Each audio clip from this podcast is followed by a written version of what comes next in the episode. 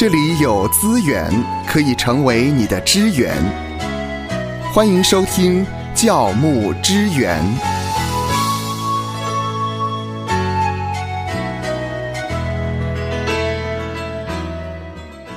以异端邪教为主题的韩国纪录片影集《以神之名：信仰的背叛》。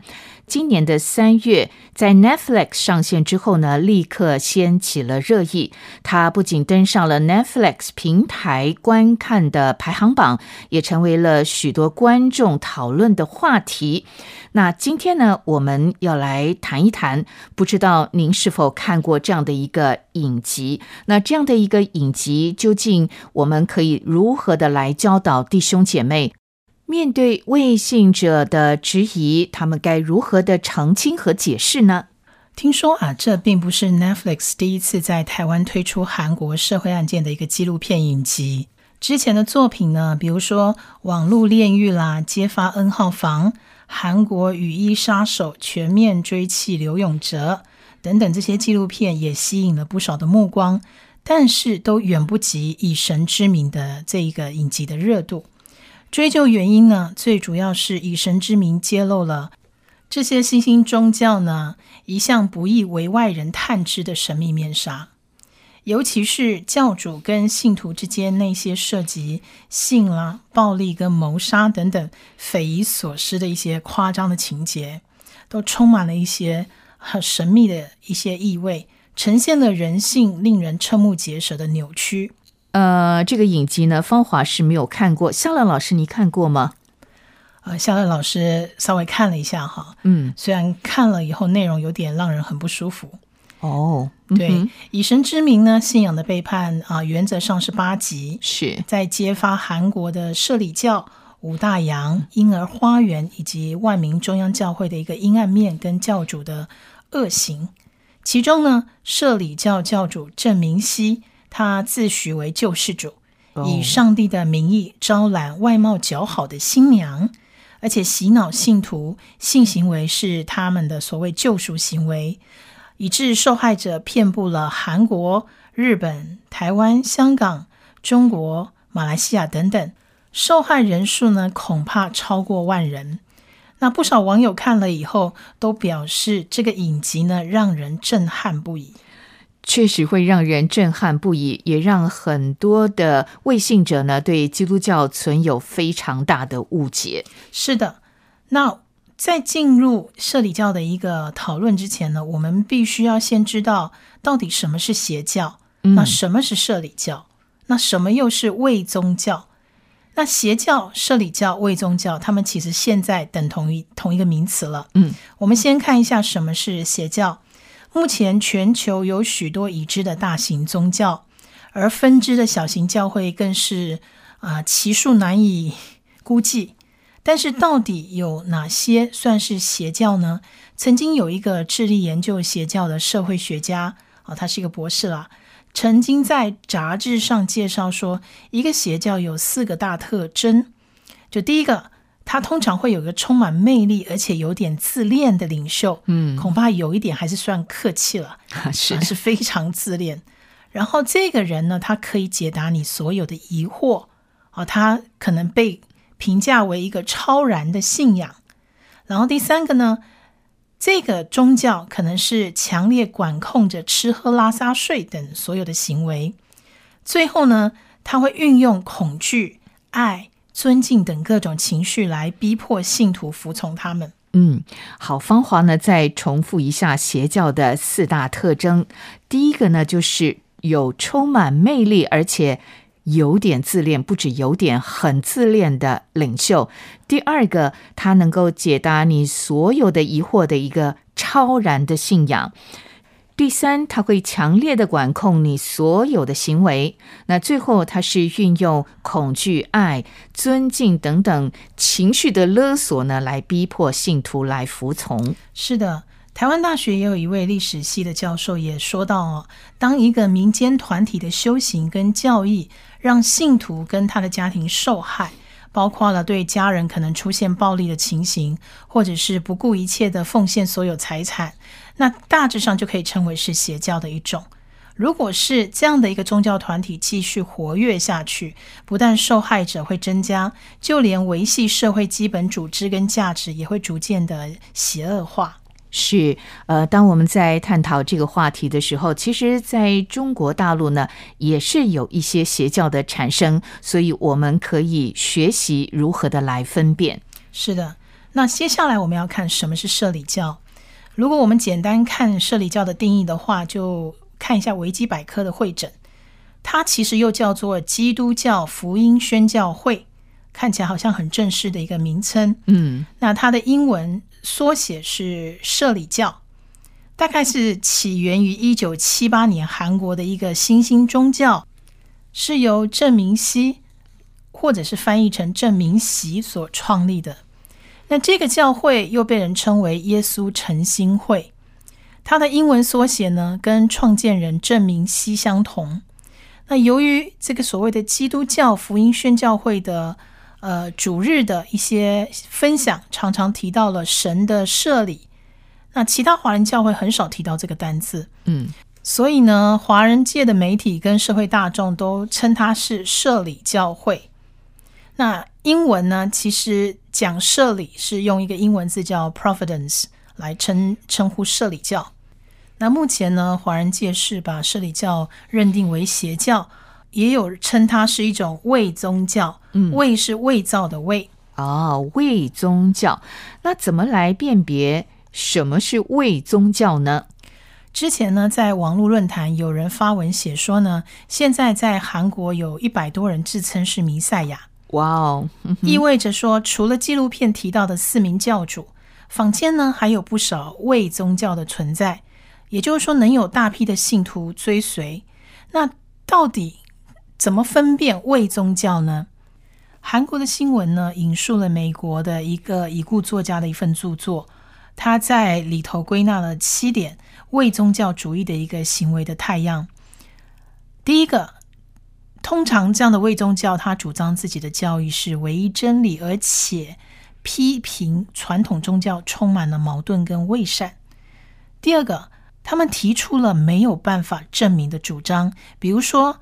可能他们说到自己经常跟上帝沟通，而且最重要的是，他们常自称是转世的弥赛亚或预言者，或者是说，他们说上帝给自己下达了特别的任务，到了末日，只有这个人自己才能够安全的把信徒带到上帝的怀抱，那不信者就会消失。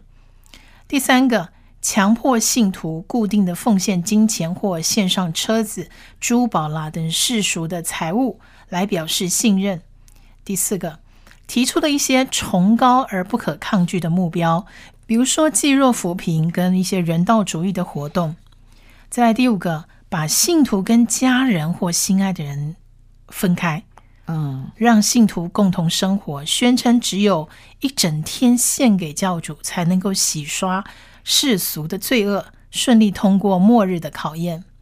第六个，一旦你进入这样的一个教会，就会慢慢的干涉人生。教主会随意的解释圣经，还不允许提问或反驳。第七个，强迫他们过着单调而且有规律的生活，加强信徒跟外部人士的一个对立冲突的关系。那社里教呢，就是这样一种典型的伪宗教，也是邪教。他们对许多人的危害影响其实是很巨大的。那这一次呢，透过《以神之名》这一部纪录片，把这样的一个伪宗教揭发出来，是很令人感恩的一件事情。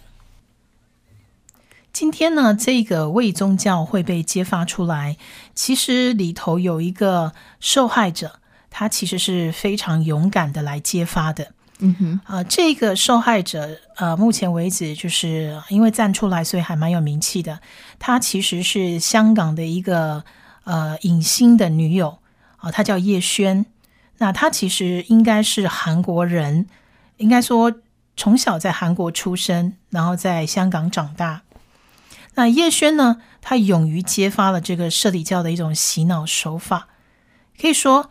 这一部韩国邪教的纪录片，叶轩是投注了不少的一个帮助在里头。啊，他这一部纪录片呢，收集了过往这些邪教团体的犯罪记录，新闻资讯，也采访了不少当年被邪教洗脑的受害者。其中呢，被社里教洗脑，从受害者变成加害者之后，又勇敢站出来戳破这个邪教谎言的这个前教友叶轩，他就是非常勇敢站出来，把邪教洗脑的方式说了出来。叶轩提到说，当时他遇到了社里教的人，他们其实是利用问卷的方式来接近，并且向啊向一般人传道，他们把教理讲得头头是道。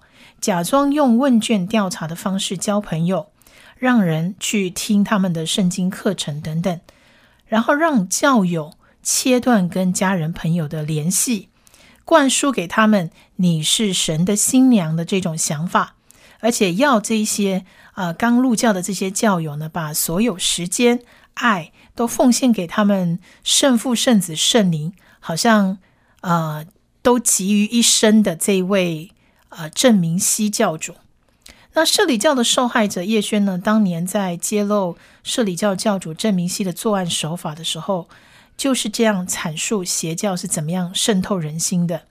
他也在记者会上啊，说出让人很诧异的话，就是社里教会一直灌输你，体会把所有都奉献给这个所谓的郑明熙教主这个人，就等于是把自己奉献给了圣父、圣子、圣灵。那他也说出郑明熙为了要满足他自己的情欲，所以他就用假借神爱的旨意，要和神结婚的观念等等来灌输给各式各样的不同的美女，然后进行对这些女教友的诱惑跟诱奸，一切都是假借神的名义行他的犯罪之时。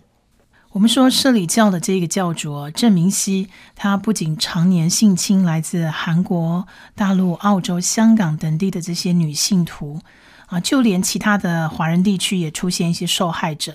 那我们来分享简单的两个案例。第一个案例，她是一个啊精英大学的一个女大学生，她在网络发文，她说呢，他在就学期间呢就参加了社里教，有两个很奇怪的点，他发现的。他说呢，呃，大概在二零一三年，他读大一的时候，他就被传教。他觉得当时的其他精英大学也有蛮多社里教的教友的，嗯，至少他在大学的时候，呃，他所住的那个区块都有教会。当时他接触了两到三个月以后，他发现奇怪了，为什么女教友都要打扮漂漂亮亮的去教堂？然后。教会都会跟他们讲说，因为他们是上帝的新娘，所以要秉持着啊人见人爱的一个心态去教堂。那根据他们的说法呢，天主教是上帝的奴隶，基督教是上帝的儿女，社里教是上帝的新娘。所以啊，社里教教徒认为他们自己比别人更接近上帝，这是第一个怪异点。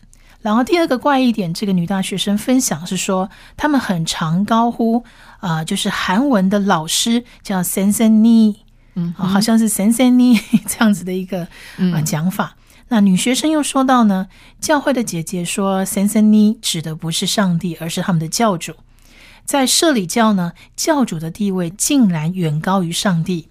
就连呢，这个教主呼召信众一起打排球的时候，旁边的所有的会众都要喊这个教主的名字，而不是上帝的名字。那后来呢，是因为这名女学生觉得打工赚钱比较重要，所以慢慢的淡掉了跟社里教的联系，她才因此逃过一劫。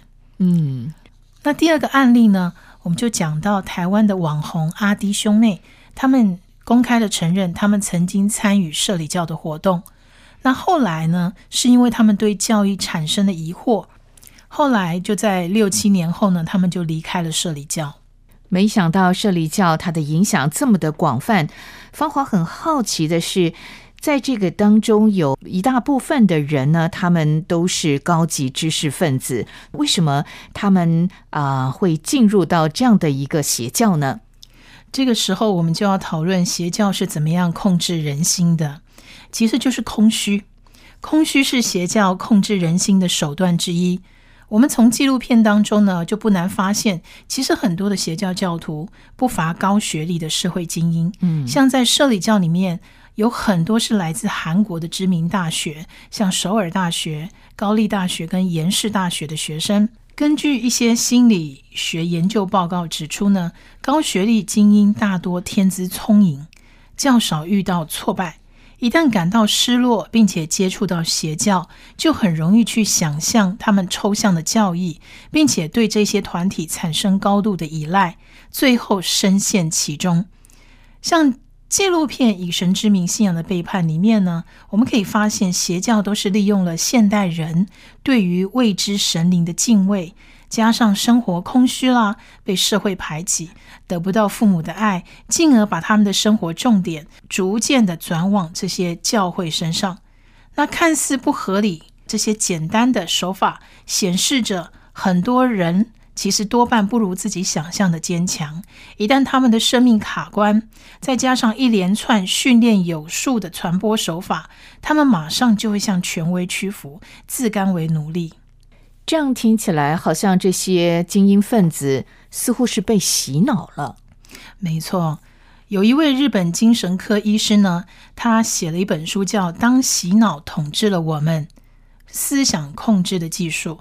也还有另外一位日本的认知学家，他也出了一本叫《现代洗脑手册》，从新兴宗教到做生意，从政府的刻意引导到各种带风向。都是进入一个洗脑的场域里面，你认为的自我主张，其实都可能是被洗脑造成的。那这两本呢，刚好是写于二十一世纪的这个洗脑的科普书，都强调了今天社会其实早就是一种洗脑的社会。从宗教到商业或政治的运作，当各种不同的洗脑技术经由各式不同的媒介的强化跟扩大。在看似自由的世界里面，其实都已经打造出封闭的一些精神牢房，人们往往深陷其中而不自觉。而这些封闭的环境，刚好就是这些洗脑组织得以存在，并且进一步操弄他们里头内部成员的关键。封闭呢，可以是具体生活的环境的孤立，也可以是抽象的，在心灵层次跟外界的一个切割。这两者呢，都会形塑出一种让人走投无路的处境，让人呢自发或被动的放弃他自我独立的思考跟判断，直接接受了在上位者的操控跟指挥。那所有的洗脑技巧，你归结到最后，都是在打造出一种具体跟抽象的孤立、被孤立的空间。过去不少以邪教、洗脑组织为中心的一些相关的作品，不论是创作啦。写实的记录或科学的讨论，本质上其实都是凸显了封闭的处境下让人心的一种扭曲。好，面对邪教，我们有没有什么判断的标准来帮助我们检视呢？有的，最近近来呢，它是由德国发表了一份邪教的一个检查表，那我们的网络新闻工作者把它翻译成了中文。那这边的邪教检查表其实它列了十七项。我们就讲出来哈，让大家参考。就是民众在参加任何活动的时候，都需要谨慎的考虑。如果你或者是亲友最近有参加团体的活动、新兴宗教的话，不妨看看下面讲的十七项的邪教特质，你大概中了几点？符合程度越高，就越要警惕跟小心了。接下来呢，我跟芳华呢就轮流来提说这十七点。第一点呢，在这个团体里面，你仿佛好像能够找到过去一直在寻找的东西，因为这些人他们可能非常清楚什么是你在找寻的哦。嗯。第二，当你一接触到这个组织，你对世界万物就有了全新的看法。第三点，这个组织的世界观非常简单、容易懂、一目了然，并且好像可以解释所有的问题。第四，你很难掌握组织的全貌。事实上，他们也不允许你仔细的思考或者是检验。你在组织中新认识的朋友会告诉你，这很难用言语解释，需要亲身体会。要不要现在就过去看看呢？第五点，这个组织呢，通常会有一个大师、师傅、导师、老师、上师或者是什么师。只有他能够知道宇宙或生命的真相。第六，这个组织的教义才是唯一真实的、永远的智慧。社会上的科学、理性思考等等，都会被当作是负面的、恶魔的，或者是不够启发。第七点，外界对于组织的质疑，反而被当作是组织正面的一个证明。第八，这个世界即将遇到大灾难，只有这个组织才知道。而且要如何的来拯救地球？第九点，参加组织的人是精英，其他人都是变态或败类，除非他们愿意参加这个组织，让自己获得救赎。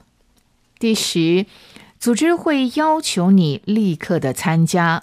第十一点，组织会要求成员透过服装、饮食方法、自由的语言、严格的人际互动关系，把成员隔绝在社会的外面。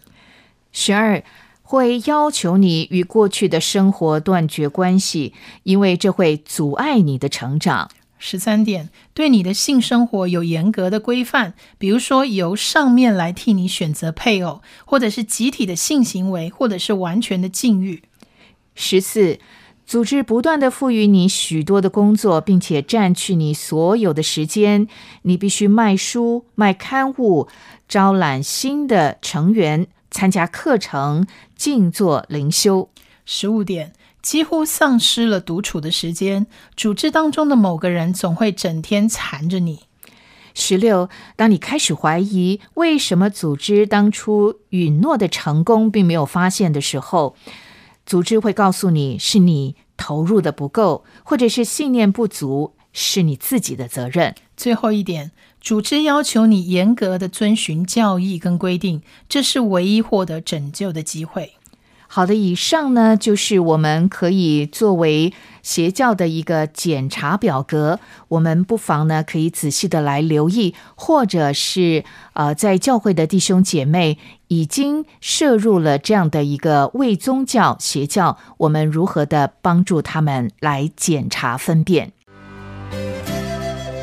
愿神赐福收听节目的你，就让这一次的教牧支援成为你侍奉的资源。